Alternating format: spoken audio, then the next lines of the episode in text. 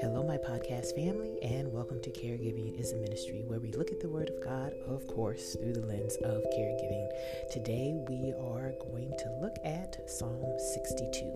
I'll be reading from the New Life Version, and it reads My soul is quiet and waits for God alone. He is the one who saves me. He alone is my rock and the one who saves me. He is my strong place. I will not be shaken. How long will all of you go against a man to break him down, that you may kill him like a wall that no longer stands straight, like a fence ready to fall? They have talked only about throwing him down from his high place. They find joy in lies. They pray with their mouth that good will come, but inside they hope that bad will come instead. My soul is quiet and waits for God alone. My hope comes from Him. He alone is my rock and the one who saves me. He is my strong place. I will not be shaken. My being safe and my honor rests with God. My safe place is in God, the rock of my salvation. Trust in Him at all times, O people. Pour out your heart before Him. God is a safe place for us. Men who are not important come to nothing. Men who are important are a lie. When weighted, they go up. Together they weigh less than a breath. Do not get money in a wrong way or be proud in stolen things. If you get more riches, do not set your heart on them. God has spoken once. I have heard this twice. Power belongs to God, and loving kindness belongs to you, O Lord for you pay every man by the works he has done. What an amazing declaration David makes at the very beginning of this psalm, which is to place his trust in God. And because of David's recognition of trusting God, I think this psalm falls into the wisdom category. First, David recognizes the need for being still and quiet before the Lord. He waits as he is quiet.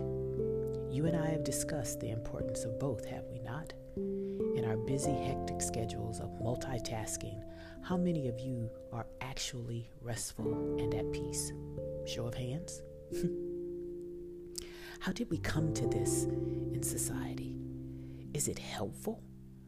It reminds me of the parable of the man who had so much grain that he built a larger barn, remember? And then he said to myself, Now I don't have to do anything because I have, you know, a huge barn.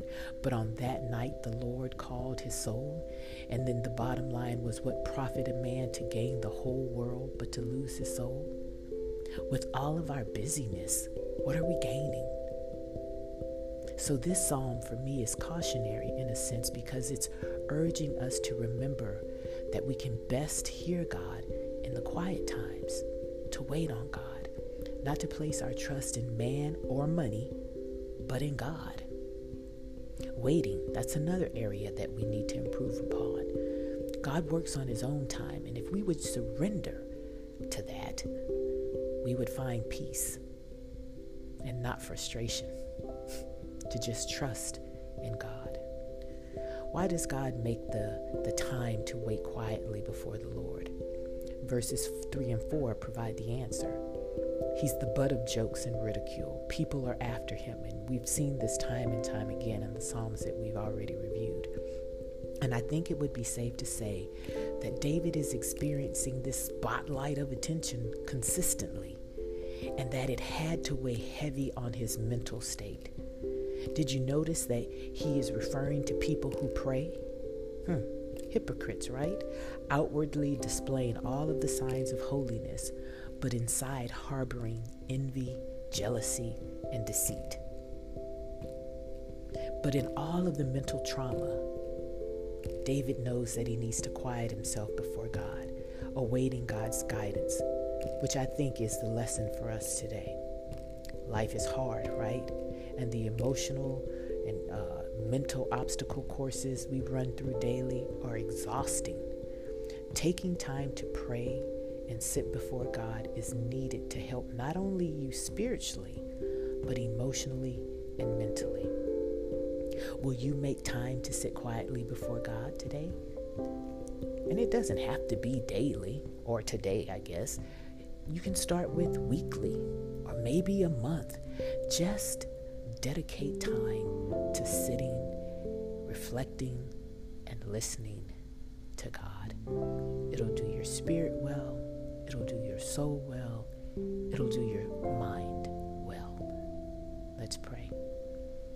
God, we come before you wanting to sit quietly before you, to be in your presence, to be able to exhale all of the heaviness that is conjured up in our hearts over the things that we have to do today, tomorrow, the things that we did yesterday, the things that maybe we would like a do over for, but maybe can't.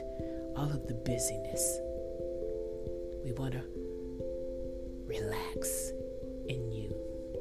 We want to experience the peace that transcends all understanding in you.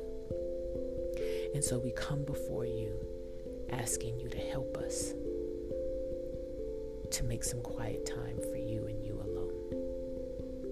Whether, Lord, if it's just five minutes as we're learning to do this process to teach us how to still our minds, but we want to sit before you because you alone are, have the answer. You alone are worthy of our time.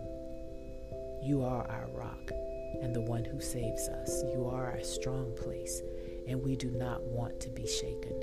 Help our roots to be firmly rooted in the salvation of our Savior, Jesus Christ, and help us to learn to sit quietly before you and hear you speak to our hearts.